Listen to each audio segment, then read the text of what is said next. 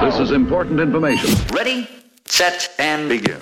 Who better to talk about the MLS in the Twin Cities than the head coach of your hometown United? All incredible things to look forward to. Now, courtesy of Heineken, this is the Adrian Heath Show. Quintero with a Minnesota goal! The Adrian Heath Show. Oh, what a save by Shuttleworth! Oh, my! Hosted by former player and now Loons sideline reporter Jamie Watson. Check this out.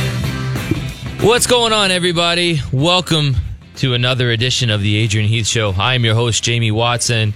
We are back. We are in studio. We are joined by the head coach of Minnesota United, Adrian Heath. Adrian, good to be with you again. How are you? Good to be back, back in studio. We've always uh, we've had a good time when we've been in here, but we've been away, haven't we, the last few weeks? We have the Adrian Heath Show presented by Heineken has not been the same when Adrian Heath has not been on the Adrian Heath Show. It's it's not quite the same, is it? So Jerry and Ethan struggled last week. That's what you're saying. they absolutely carried the weight of the show. Their backs are struggling from carrying me. We were at the Nomad World Pub in downtown. We uh, we want to say thank you again, gracious hosts, for us last Tuesday night. Uh, Ethan and Jerry, they did a great job trying to fill in. They even got a chance to rate Cal's call at the end. We'll talk about that a little bit later in the show as we get to the segment. It's it's your thing. We'll put it this way we can't have those guys do it every week because on a scale of one to 10, let's say one of them is already given out a 10. There you go. There's That's- nowhere to that- go. Well, there you go. That's why when you have a go at me for being a little bit, uh, what's the word? A little bit stingy with the with the marks. That's why you've got to leave yourself somewhere to go. I've never had a go. It's Callum Williams, who Okay. we're rating his call, always has a go when you're stingy on it for clarification. Well, we've got one tonight, so there you go. There we go. We got that one look, to look forward to. Also, tonight, we are very excited to be welcoming in a very special guest, one of the most well respected, esteemed journalists, soccer reporters. Guy seems to break news before you even knew there was something to break. Uh, he is the reason that smoke gets created when there is fire somewhere. Paul Tenorio will be joining us from The Athletic. We are so excited to have him on in a bit. But first, before we get there, last week you weren't with us at the Nomad uh-huh. because you were in Cincinnati. You weren't just there to check out your competition for next year. You were there to take on that team who will be competition next year in the Lamar Hunt U.S. Open Cup. And your team survived and advanced, mm-hmm. made it to the next round. Yeah. A 0 0 draw with FC Cincinnati last Tuesday night at Nippert Stadium. Talk us through that game, Adrian, from your perspective, uh, playing against a USL side, one that's on the back of some uh, a crazy high, the announcement that they will be joining Yeah. uh, MLS next year. How was that game for you? Your team, your thought on the team's performance uh, in the 0-0 draw? First things first, I have to say it's the first time I'd been to Cincinnati ever. What do you think of the city? It was, uh, I think it was a pleasant surprise. Really? Uh, yeah. I've It- never been, so yeah. no, I, I and obviously I did good good stuff about um, FC Cincinnati. I'd spoke to one or two coaches who were in the USL who who know them well, who've played against them, and everything that they uh, everything that they explained to me was spot on. pretty spot on. I think um, great atmosphere in the stadium. I think they announced 15, 16,000 for On a o- Tuesday night with short notice. Game. The Reds were at home, blew them out the water as well, Cincinnati Reds. So I think that gives you an idea that they are now after the probably is it the Bengals? Yeah, Cincinnati Bengals. They're probably the biggest uh, team in town, and um, so they're going to be a really good addition to MLS. I have to say, I was very impressed with the the atmosphere in the stadium. Very impressed with the sort of knowledge of the supporters. Um, got killed behind my uh, dugout behind the. the, the Did you? Were they having a go at you? Oh yeah, just a little bit. And uh, What was the best thing you heard? Give me, give me your favorite line. well, the usual one, calling me a scouser and calling me for everything under the sun about being an Everton. And I'm not from Liverpool. I'm from Stoke. So yes, you're like, wait a minute. There's But- a lot worse things you should be calling me. exactly. But no, they but they were really knowledgeable. And um, no, it, it was a good evening. And I thought the game was really good. I was really pleased with the way we approached it. Um, I don't think that we were good in uh, forward positions. Our uh, attacking and final ball wasn't the best, but I thought uh, Brent Kallman had his best game of the season. Looked like the Brent Kallman of old from last year, um, which will do him no end of good. And there was a few good performances, you know. So uh, I thought the three midfield players, uh, Martin, Warner, and uh, Maxi, did well. and I thought the two centre backs were great, and the two full backs would never give anything away. So there was a lot of good performances, and then Bobby come up big when we needed him in the penalty shootout. Bobby was incredible in the shootout. It was almost fitting that Collen Warner missed when he had the opportunity to win the game because then that allowed Bobby Shuttleworth to Yeah. get his third stop of the shootout. Now, granted, one of them comes off the post, but The other thing there, Jamie, as well, which it made me laugh actually, because somebody went, "Oh, uh, uh, Minnesota rung on and advanced through to the next round." I think we're the first team that's got a result then in five MLS teams. wow. You know what? Come to think of it, Well, they went they went to the semi final last year and beat Columbus. there's no other team that did. No. So, so, you did what Chicago couldn't do, Yeah, and Columbus and, And Columbus. Red, Red Bulls had to go to penalties and won.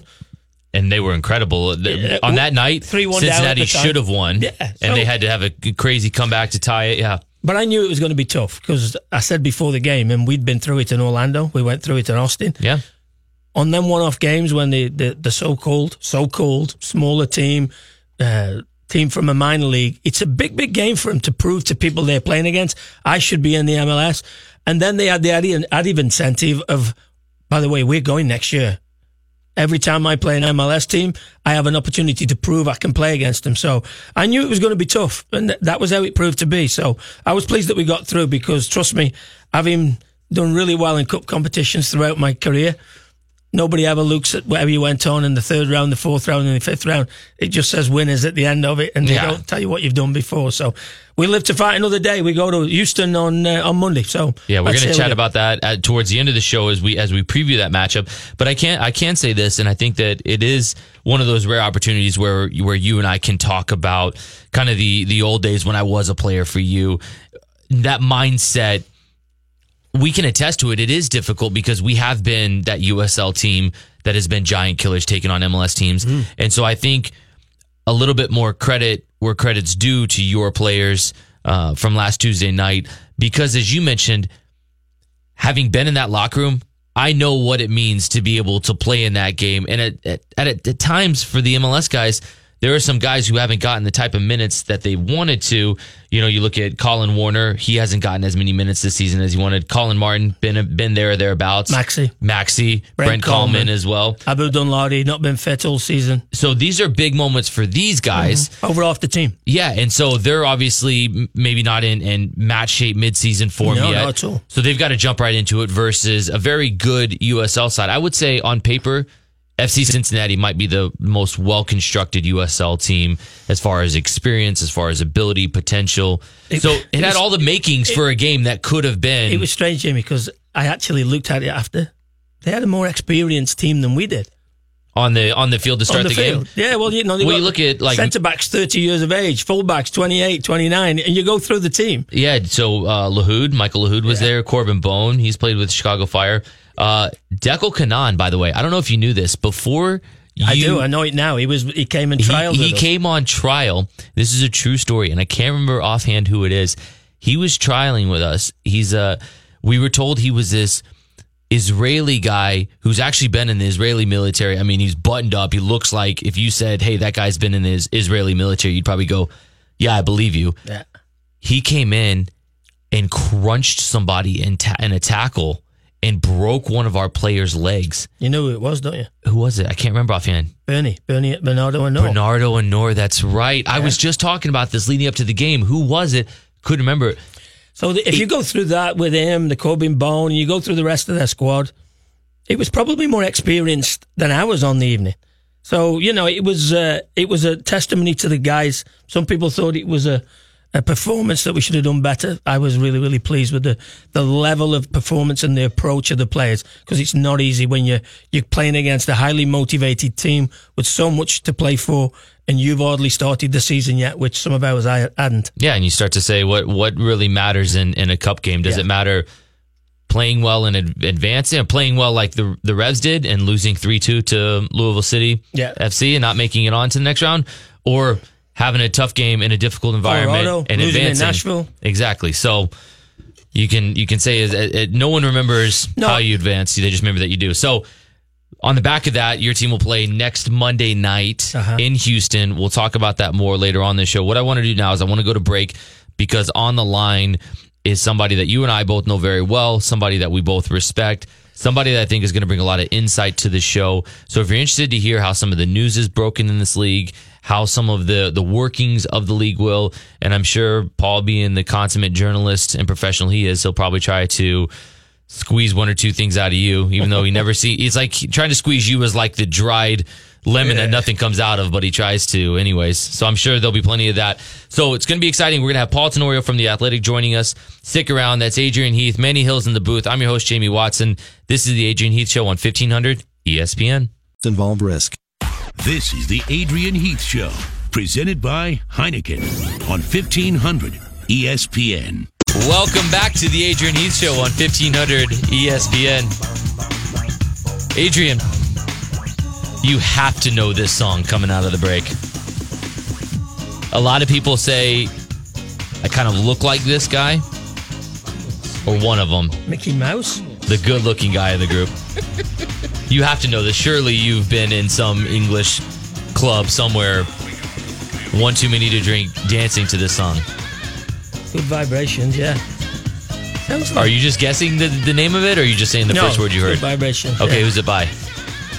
It sounds like For full credit. Mark Wahlberg or no. Yeah, Manny. Manny Hill. I think we'll give it to We'll him. give it to him. Mark It Wahlberg. it Marky is Mark. Good Vibrations by Mark Wahlberg, but. Marky Mark and the Funky Bunch. Hmm. I heard it before. So you could see where I was going with the Mark Wahlberg reference. No, More so really. for height Really? than anything else. Welcome back into the Adrian Heath Show. That's Adrian Heath, head coach of Minnesota United. I'm Jamie Watson, your host. And joined with us now on the phone lines, somebody that you and I are both very excited to have on because he is one of the most well respected journalists in all of American soccer. Somebody that seems to always be a step or two ahead of anything that comes out, any sort of soccer news. And so we are lucky to have him joined on the line with us right now. Paul Tenorio. Paul, thank you so much for joining us tonight.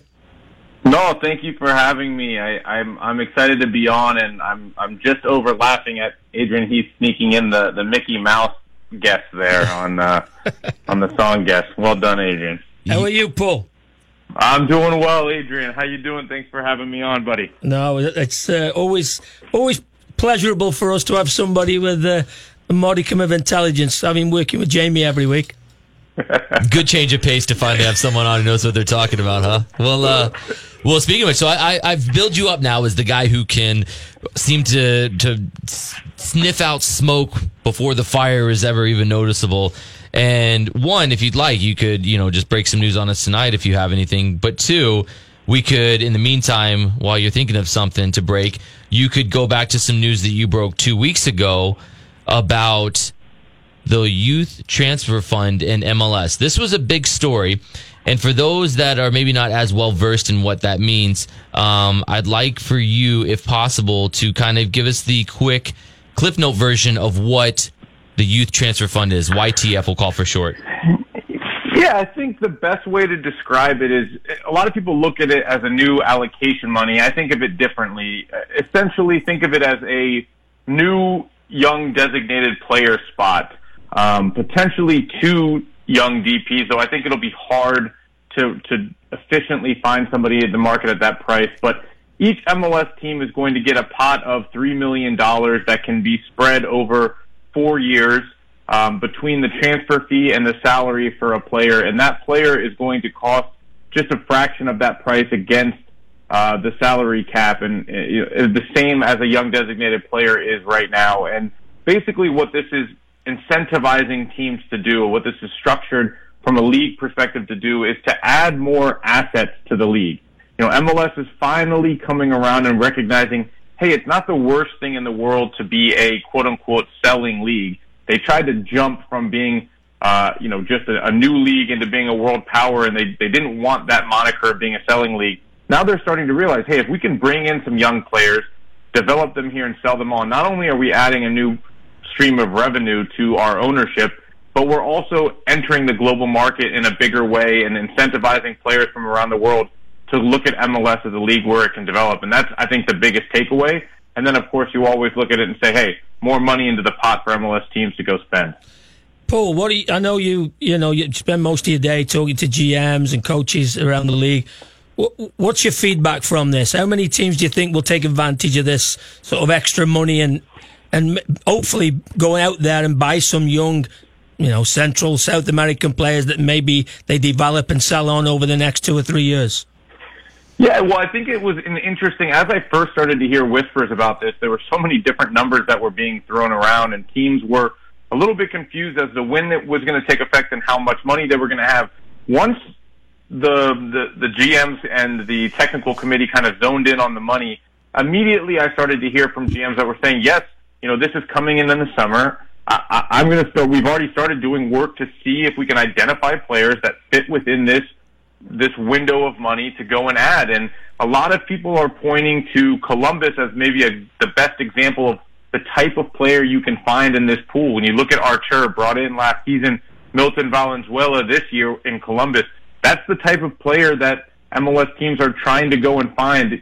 It might be a little tougher to go to Argentina because the prices are higher, but you can go to Brazil. Valenzuela shows you can go and watch and scout the B teams and find players that are just on the cusp of breaking into the first team, get them at that bargain price at 18, 19 years old, and uh, and you know potentially develop them and sell them on for for big money. That's how far the league's come, Paul. Where we go, a bargain price of 1.4 million. the exactly. steal. And Adrian, I, I, would imagine, are you guys out shopping for a, a player in this uh, window? Speaking of breaking news, maybe I can break a little bit right here. well played, Paul. No, I, I think that obviously it's something we've spoke about. You know, we've got the one DP at this minute with Darwin Quintero, who's come in and done really, really well for us. But it's certainly, I think it's going to be another avenue. The interesting part for me is going to be how long people are prepared to wait because for me it's two, it's both ways. You look at this two ways. If they're playing first team football and they're 18, 19, you're going to have to pay more than the 3 million for them invariably. And if they're not, how, how, how far can people invest in terms of waiting for some sort of payback from these young players? You know, do you wait three years before they play in your first team? That for me is going to be quite interesting to see which, which way certain clubs go. I think the model will be what's interesting is loaning, taking a player on loan does not fall under this this YTF rule, the youth transfer fund rule, in that whatever salary or, or loan fee you have to pay would count against your books. But it does give you a window as a coach and as a, a, a GM to look at a player, bring them in, see how they adjust to the culture, see how they adjust to the league, how how well uh, they fit into your system, and then at the end of the season, if you want to buy that player, then you can use that youth transfer fund. And I think that might be the way forward, especially in these first two windows, uh, uh-huh. because you have a shorter time span to, to scout. Maybe you go in and you, you say, hey, we're going to take this player on loan. Maybe it's a $250,000 salary. Maybe it's more, but it's worth it because if it pans out, we'll buy him at 1.2 and we know that this player could develop into a $3 million player, and boom, you're doubling your money just like that. So, you know, I would imagine a lot of teams are looking at loan options in the next two windows. Oh, that's a great point. And you listen to Paul Tenorio of The Athletic joining us on the Adrian Heath Show. And, and Paul, so as you, as you kind of talk about flipping players and the mindset shifting of the, the league now, of MLS being okay with being a selling league, is there any players now that you see – in the next next window, the next two windows. I know we've heard the reports of Tyler Adams. Any sort of players that you think, uh, with Tyler Adams heading over to to Red Bull um, over in Europe, but is there any player that you think has the ability to play at that next level? That is somebody that is maybe an academy player that has worked their way up through the system and the importance of the academy, putting money into that, developing a player, getting him to the first team, and then sending him on. Sure, I think there are a few players that definitely are going to have suitors and are going to be worth teams considering should we sell them. Um, Chris Durkin in DC United has broken into the first team. A lot of value there. If you have a homegrown who can be a day in day out starter, they're off your books, and that's huge in MLS nowadays, especially as an American, not having them count against the international spot. But there is interest from overseas in Chris Durkin. That's a that's a name I expect to be discussed in the next two windows. What's the right move for DC United to make at this point. Um, Kellyn Acosta is a bit of an older player. I think he's a guy who's ready to make the jump. Will Trapp is another player who I think in the next year we could see start to listen to some European offers. I reported uh, last month that Will Trapp went and got his Greek passport. So he has an EU passport that makes him much more attractive. for those teams over in Europe, and we see him now breaking into the national team. He could be a guy whose value starts to go up a bit, um, especially with you know Columbus looking at potentially moving. Um, as far as younger players, another name that we don't hear very often that I think is worth keeping an eye on is Brandon Vazquez in Atlanta. Maybe not the perfect fit for the system. Still under the age of 20, has performed well when he has come into games. Very athletic, pretty good with the ball at his feet for his size. That's a young player who I think could draw some interest. You know, do, do teams from Mexico take a look at Brandon Vazquez? Does a team from Portugal come in and say, hey, he's worth taking a flyer and bringing him in? Um, that's another young player who I, I think could potentially draw some interest that Atlanta could say, hey, he doesn't fit the system perfectly, but he's an asset that we can cash in on at this point. No, it's good, good stuff, Paul. Definitely. And so here's what here's what I want to talk to you about. When we come back, we're going to go to a break, quick break, and then when we come back, I want to ask you. We're going to get your thoughts on the World Cup, but I want to ask you, who do you think so far in the first half of the season has overperformed, and who do you think has underperformed, most notably? So stick around. We've got Paul Tenorio from the Athletic on the line with us. He's going to stick around for one more segment. It's Adrian Heath, Manny Hill in the booth. I'm Jamie Watson. This is the Adrian Heath Show presented by Heineken on 1500 ESPN. We now continue with more of the Adrian Heath Show on 1500 ESPN. Presented by Heineken. Welcome back to the Adrian Heath Show on 1500 ESPN. I'm your host, Jamie Watson, joined by head coach of Minnesota United, Adrian Heath. Adrian, I Now think you- you know this one. Now this is now this now you're talking. Now you're we're ta- talking. Now you the, the, the one and only Stevie Wonder. There we can we work, go. we can work it out. There Classic we go. Beatles number, but it's uh, one of the most distinctive voices probably of all time. Oh, he's Stevie Wonder. incredible. Yeah. If you ever get a few moments, uh, I, I doubt you will, but you should uh, YouTube James Corden, Smitty, Smitty as you know him back in Uh-huh. England. He does carpool karaoke. Yeah, I've seen it. Yeah. and he has Stevie Wonder on there, and it's the bit starts with him in the passenger seat going, "I'm not. Are you sure you're okay to drive?" And Stevie plays along great to it. It's one of the best bits. Joining us on the line uh, for our little shenanigans, just in the background, listening, trying not to giggle into the phone. I'm sure is the Athletics Paul Tenorio. He joins us on the phone. Uh, Paul, back for a second segment. What we wanted to do first, I left you with a question before we before we went to break, but Adrian actually wanted to ask you a quick question, and since his name's on, on the show, uh, he gets to ask the question. What do you got for him, Adrian? No, I was just going to say, because Paul was on about the young players, and I've been on about it, Paul, for a few weeks, how encouraged I have been about the young players in the national pool. And that's how important I think the next coach is going to be. You know, it's okay beating Bolivia and Paraguay, which they did pretty comfortably, but to go to France a week before the World Cup and get a, a 1 1 draw, I think it speaks volumes. I think this group's, you know, got a lot of potential, don't you? Absolutely. You know, what we're seeing is guys who, who are hungry, but also understand how to win games in different ways. They can play exciting brands of soccer, a little bit nervous and wide open against a bad Bolivia team.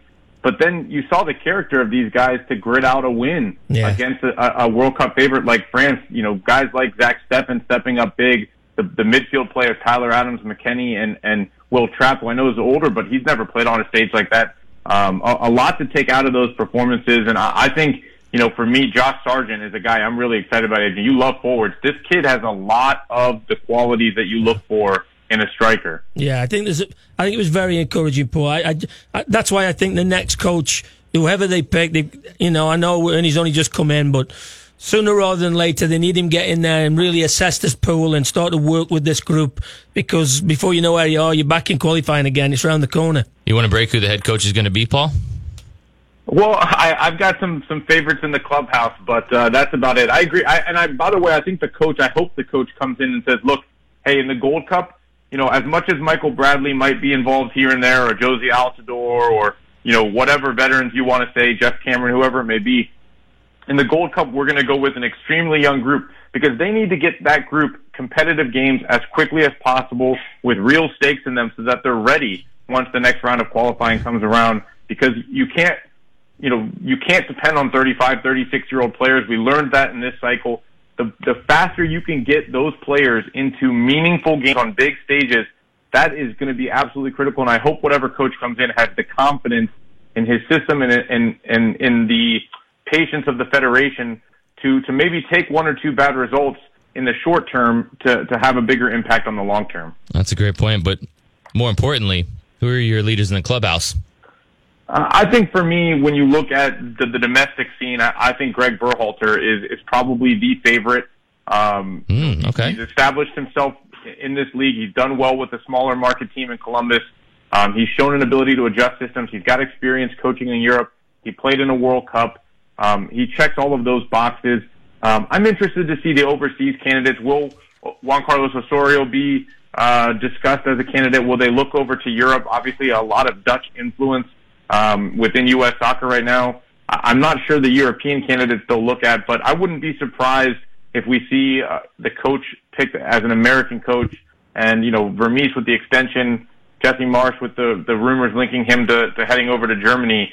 Greg Berhalter for me is the name that's kind of floating to the top of the list right now. Well, that's interesting. The points with uh, with Vermes's extension and Jesse Marsch rumored to be heading over to Europe. So that's that's actually a a, a funny way of looking at it. That Berhalter, I don't want to say, and I'm not going to say, I'm not going to say he's backing into it, but by if if there were three names that normally come to the top to win place and show, it'd probably be Berhalter, Vermes, and uh, Peter Vermes, Sporting Kansas City, and Jesse Marsch with New York Red Bulls. And if Peter Vermes and Jesse Marsch's situations are a bit different.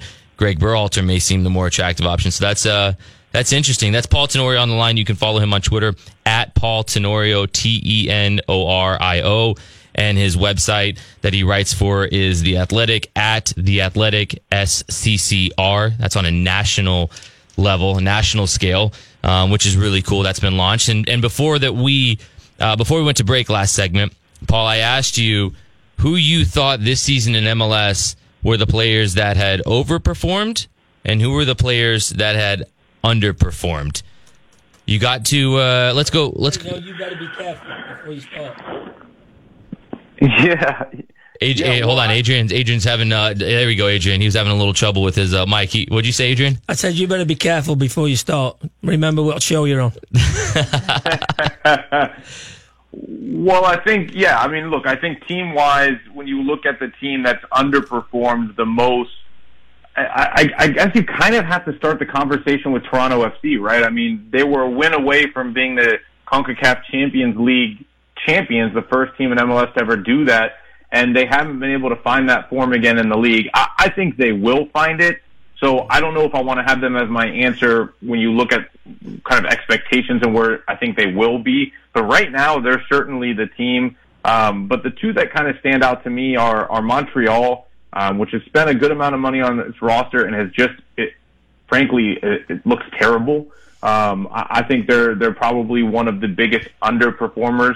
Um, and then overperformers, um, this one's a little bit tougher. I, I think Brad Friedel's done a nice job in New England, and I always give credit to to teams that I think um, exceed the expectations of their of their roster. And um, you know, I'll be careful. I guess I should phrase that better before I go into this. The Chicago Fire for me is one team that I think is surprisingly in a better spot than I would have put them looking at the team.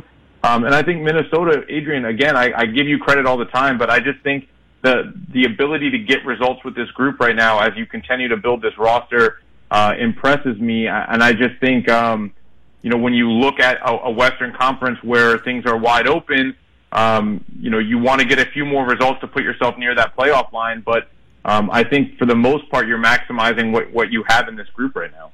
Oh, very nice of you, Paul. Very, very politely put. Yeah, a lot of people have been saying that about me that I've been overperforming, maximizing what I've got on this show with Adrian as my uh, co-part here, but uh, or co-part. I'm the co-part, but you get what I'm saying. Anyways, that's Paul Tenorio dropping some knowledge on us as we shift from MLS gears now and we go to the world stage. What I like to call the greatest month every four years is upon us. The World Cup in Russia will start on Thursday. Russia will play Saudi Arabia in the opening match. Paul, as we start to look at the World Cup, I know that you're going to have a ton of people that are going to be flocking to your articles. Uh, what's the website again that you write on? The, the Athletic. Uh, you can find us real simple at theathletic.com. We have tons of global coverage, not just MLS. We'll obviously be overloading with World Cup coverage as we as we launch on Thursday, as the World Cup starts on Thursday. Hold on, Paul. I'm, I'm writing that down. What is it? Go again. It's the what? The theathletic.com. Okay. All right. We got it. Now I'm there. Good. All right. So now tell us what what team do you see really being the team that can contend. Let's get some predictions here. Let's. What team do you think July fifteenth will be lifting the 2018 World Cup trophy? If you had to put a proverbial pen to your head right now, and you've got to put you got to pen your article on July fifteenth. Who are you putting in as the winners? I, you know, I've got Brazil with the ultimate revenge, beating Germany in the World Cup final to make up for 7-1 at home four years ago. Uh, I think this team is stacked. They've got a ton of really good attacking pieces. Obviously, Neymar leading the way. Um, and, and I just think that they, you know, with what they did in qualifying, absolutely destroying CONMEBOL, the fact that Neymar is back and healthy, I think that they are the best team. When you look at the other contenders, Germany and France, Argentina, um, Spain, even uh, there there are flaws on all of those teams, and I, I think Brazil ends up beating Germany in the final. Hey, there's nothing like going out on a on a An absolute limb, huh? He's really putting himself out there. Wow, A Paul's fi- a risk taker. Very big Brazil, risk taker. A Brazil Germany final, really? Yeah. Now, having said that, who's your pick, Adrian? I'm going to go with Spain, and I think the reason why I'm going to go with Spain is it's their last go. Sergio Ramos, Piqué, Busquets, Iniesta, Silva, Jordi Alba. You go through them. I think they'll integrate a few of their younger players like Asensio, etc. in there. I think it's their last go, and I think they'll try and go out on a high. Uh, if not, I'm got. Um, I'm going to throw because I always do. Because once the tournament comes closer, I get caught up in all the crazy emotion of it all. I think England are going to be an outsider for the competition. That's absolutely such Stop an it. English's I can't Englishman's answer. Paul, what is happening right now? What is this show Well, going to? well, first of all, I can't. I can barely see Adrian out on that limb picking Spain. I mean, who's ever heard of Spain winning a World Cup? Incredible, right? By the way, wow. By the way, what did he? Uh, he prefixed this by saying, "And Spain and all them have got all got problems. They've all got problems." Every time I see any, nobody's mentioning Spain. People No, are I mentioning. agree. Look, I like are mentioning. France. People are mentioning Belgium. If you look at it, one to twenty-eight or twenty-four, whatever the squad is, uh, France must have the best squad in, in the tournament. oh, on paper, yeah, they're incredible. You see the people they've left out, and yet for some reason I, I, I don't see France gelling for a full month and keeping it all together. They struggled to last World Cup, didn't they? Well, they always- Half they the always seem to, left. you Yeah. know, they actually hate each other. They always seem to self implode. But the one thing I will say is that Brazil, for the first time, Paul, in a long time, they look as though they're getting a little bit back. Not only the way they set up, but playing a little bit as we all grew up watching Brazil play, rather than another version of a European team. Well, I really do. And I'll say this: I can't change my prediction now because we have a feature coming out uh, on MNUFC.com where Callum Williams, Kyndra de St. Aubin, and myself we do a prediction of who we think is going to win. And Adrian, as much as it kills me, I I said Spain as well, but I'm a sucker for fairy tales.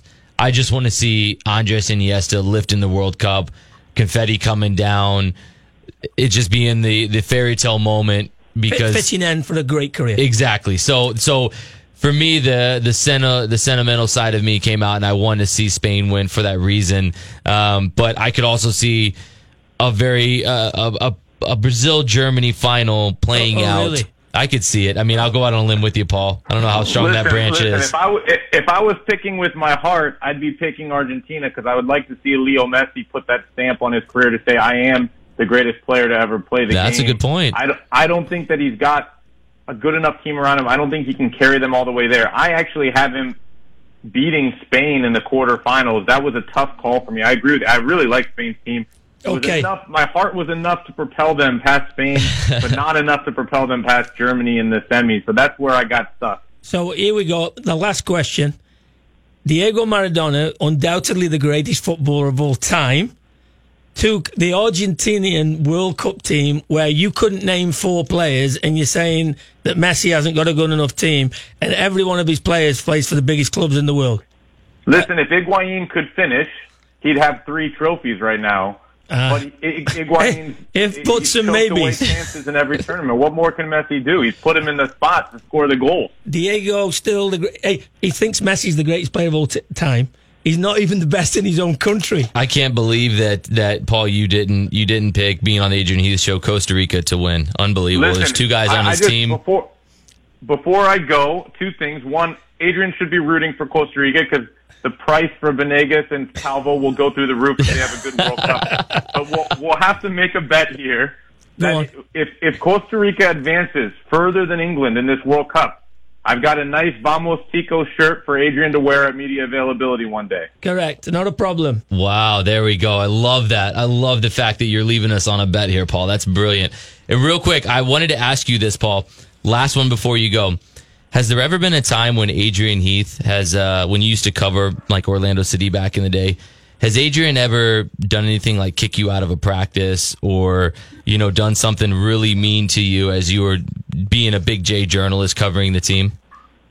Listen, I wish I could say he kicked me out of a practice. Uh, he kicked me out of practice for an entire year. They used, have, they used to have open training sessions, and I came in one day and I was chatting it up on the side. I think Adrian thought I wasn't paying attention, and I wrote a blog. It was preseason.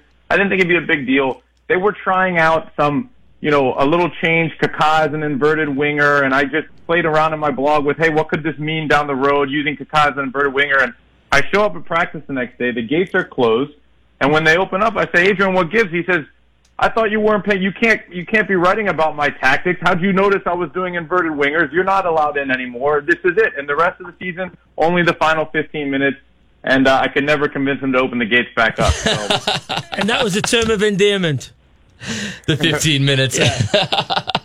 I am so glad I brought up. It doesn't sound like that's a that's an old wound at all. Sounds like there's no salt in that wound at all. It, uh, look, time heal all wounds. I'm glad that we were able to make amends somewhere along the way to get you on the Adrian Heath show tonight. I'm sure Adrian will have a nice bottle of wine for you the next time we see you as a as a make do for that. But uh, we want to thank you for your time tonight, Paul. Once again, at Paul Tenorio on Twitter. He's a great follow, one of the best ones, and uh, follow the athletic the athletic SCCR on Twitter as well. Hey, Paul, thanks for coming in and uh, wish your dad a speedy recovery. I know he's not been too good.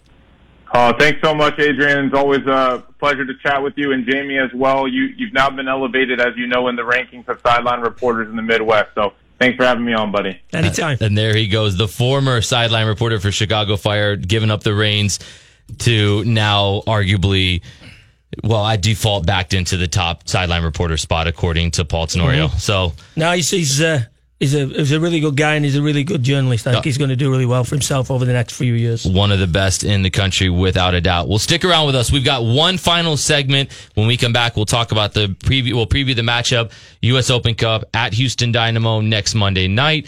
And we will, as always, rate Cal's call. That's Adrian Heath. Manny Hill's in the booth. I'm Jamie Watson. This is the Adrian Heath Show presented by Heineken on 1500 ESPN. Conditions may apply.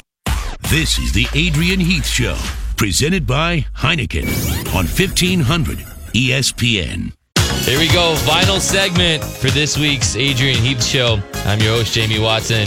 Adrian Heath, head coach of Minnesota United. He's already in a dance right now. I'm guessing you probably know this song, Manny. I think when Brad Lane, you and I got together, made this list, we really played to our audience because this guy has Yeah. loved the last two songs. Well, Yeah. th- this is my territory. This is my era. I, I grew up with all these guys, th- especially this guy. He was in the Northwest when I was there. Yeah? Yeah, You Rick, got a, you Rick got, Astley, never going to give you up. you got a good, you got a ri- good Rick Astley story for us? No, but I did meet him quite a few times in the old days, you know, Yeah. out and about, and seems a really good guy. Yeah, a writer now, making millions writing songs now. So Well, guy, he wrote that one and none of us can get it out of our heads. So, Yeah. How about Adrian? Three for three today. I, Yeah. I mean, Nailed it. It Hey, was Manny. a star-studded lineup too, as well. yeah, up there for thinking, down there for dancing. Hey,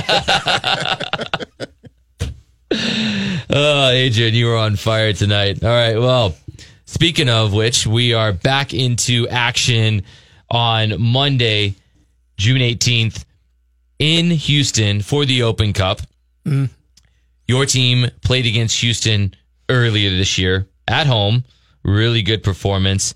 You guys were able to pull out a win, but maybe maybe it's a little bit different now because playing in Houston at Houston in the middle of June. Look, it's not it's not late April. You know, a, nice night in Minnesota, good two one win. what you're saying is it's going to be hot. It's going to be miserable. Being from Texas, I will tell you, I will promise you, it will be miserable. Give us your thoughts ahead of the matchup. I think the biggest thing is is the lineups. I think one of the things that um, the Open Cup does in for a lot of coaches, and to the extent that we did the same, you know, we we actually gave, as we said, five people probably one of their first games of the year. You know, obviously one or two have played a bit more, but not a lot. The most important thing is for us is to go there and be positive and tr- approach the game properly, which is we're going to do. We've had a little bit of time off. The lads are back in town tomorrow, so. But you know, you look at their front four of Quioto, Elis, Manotas, and Martinez as dynamic as anybody in the league. So, do they play their starting 11? I think they will with it being a Monday. They go to Kansas on the Saturday, so it gives them plenty of time to prepare for that. So we'll see, but we'll go there. We're going to take it serious. We'll probably take our full uh, complement of players, and uh, we'll see how we go. We, invariably, we've played quite well since we've been there. I Haven't had the results that we'd like, um, but we have played well. Well, it'll be a, it'll be a good matchup, and we're gonna have to make sure to watch out for that dynamic for players on the Dynamo. I see what you did there, Adrian. Very, I'd like to think that I was smart clever. enough to have done that, but very clever there. So, all right, here's what we're gonna do. As we wrap the show, we get into everyone's favorite part. We are going to rate Cal's call. Callum Williams, play-by-play commentator for Minnesota United, the guy with the golden pipes, gives us a goal call. And since we didn't have a game this week, we're going to go back into the archives a little bit and we're going to reach in for one from a couple of weeks ago as Minnesota United took on the Vancouver Whitecaps. It was a big win, 1 0, down to 10 men. Minnesota United found a goal through Miguel Ibarra. Now, Miguel Ibarra scores a goal. Cal Williams gives his call of the goal. Adrian Heath, on a scale of 1 to 10, it is time for you to rate Cal's call. Gomez. Gomez with the ball across to the back post. Ibarra! What a save! And it's in! It's followed up by Miguel Ibarra! Well, cometh the hour! Cometh the man! Batman! Go up to the far post. There he is. cometh the hour, cometh the man. How about that one? Well, that's uh, Batman. Yeah, well, that's uh, that's very much a uh, a British expression. Cometh the hour, cometh the man. So uh, Down to 10 men. He finds a goal to win the game for the team. yeah, but obviously it's going to be down from last week. You can't be giving tens out like Jerry and Ethan do. So, Jerry and Ethan, by the way, I gave them a chance to rate Cal's call on their own goals. And it went about as bad as you could expect. Jerry against San Jose, he gave himself an eight. The curler to the top corner. Ethan gave him a 6.8. Not for the goal, but for the celebration. Jerry gave the goal a 10. And then we played Ethan's goal, the uh, the one that you love so much, the Prince of Minnesota. Ethan gave it a 9.6, near perfection. Jerry just gave it a straight up 10. okay, So you, we need to get back to the task at hand. We need to rate Miguel Ibarra's goal against Vancouver. Come at the hour, come at the man, Batman. eight. An eight, a flat eight. I'm giving him a flat eight. So eight point seven still winning. I think. Isn't I think that is the, the still the leader in the clubhouse. Yeah. If I look at my notes, yep, that's the leader right now. So Miguel Ibarra was a big goal. I give it a ten for importance. Adrian Heath gives it an eight when he rates Cal's call. And Adrian, that does it. That does it for us. Another week. These shows seem to fly by. Flown by. Yeah, it's uh, been a good show. We had a good guest, didn't we, in Paul Tenorio, and um, hopefully back here same time next week with a. You know, we'll have uh, won a game by then. Yeah, and we'll uh, we'll hopefully be advancing in the Open Cup. We'll have a couple of World Cup games to talk about. We're both cheering for Spain to win. Uh, make sure to give our wonderful guest tonight, Paul Tenorio, a follow on Twitter at Paul Tenorio. He is a great follow in American soccer. That's it for us. For Manny Hill in the booth, Brad Lane, program director, Adrian Heath, head coach of Minnesota United. I'm your host, Jamie Watson. We want to say thank you so much for tuning in every week, Tuesday night, 6 to 7. The show brought to you by Heineken. We are so grateful. We are having a great time doing it. And catch us out on the podcast on E 1500ESPN.com. Until next week, thank you so much. This was the Adrian Heath Show on E 1500 ESPN. You've been listening to The Adrian Heath Show, hosted by Jamie Watson, presented by Heineken. For Minnesota United game and broadcast information, be sure to visit E 1500ESPN.com and click on the United tab in the Sports Wire. To be your best every day, you need proven quality sleep every night. Science proves your best sleep is vital to your mental, emotional, and physical health. And that's where the sleep number bed comes in. And let me tell you, ever since I've had it, my sleep IQ score is just going higher and higher And did you know 8 out of 10 couples say that one of them sleeps too hot or too cold? Science tells us regulating your sleep temperature leads to higher quality sleep. For many couples, temperature struggles are a real challenge. So here are some tips to help you both sleep just right.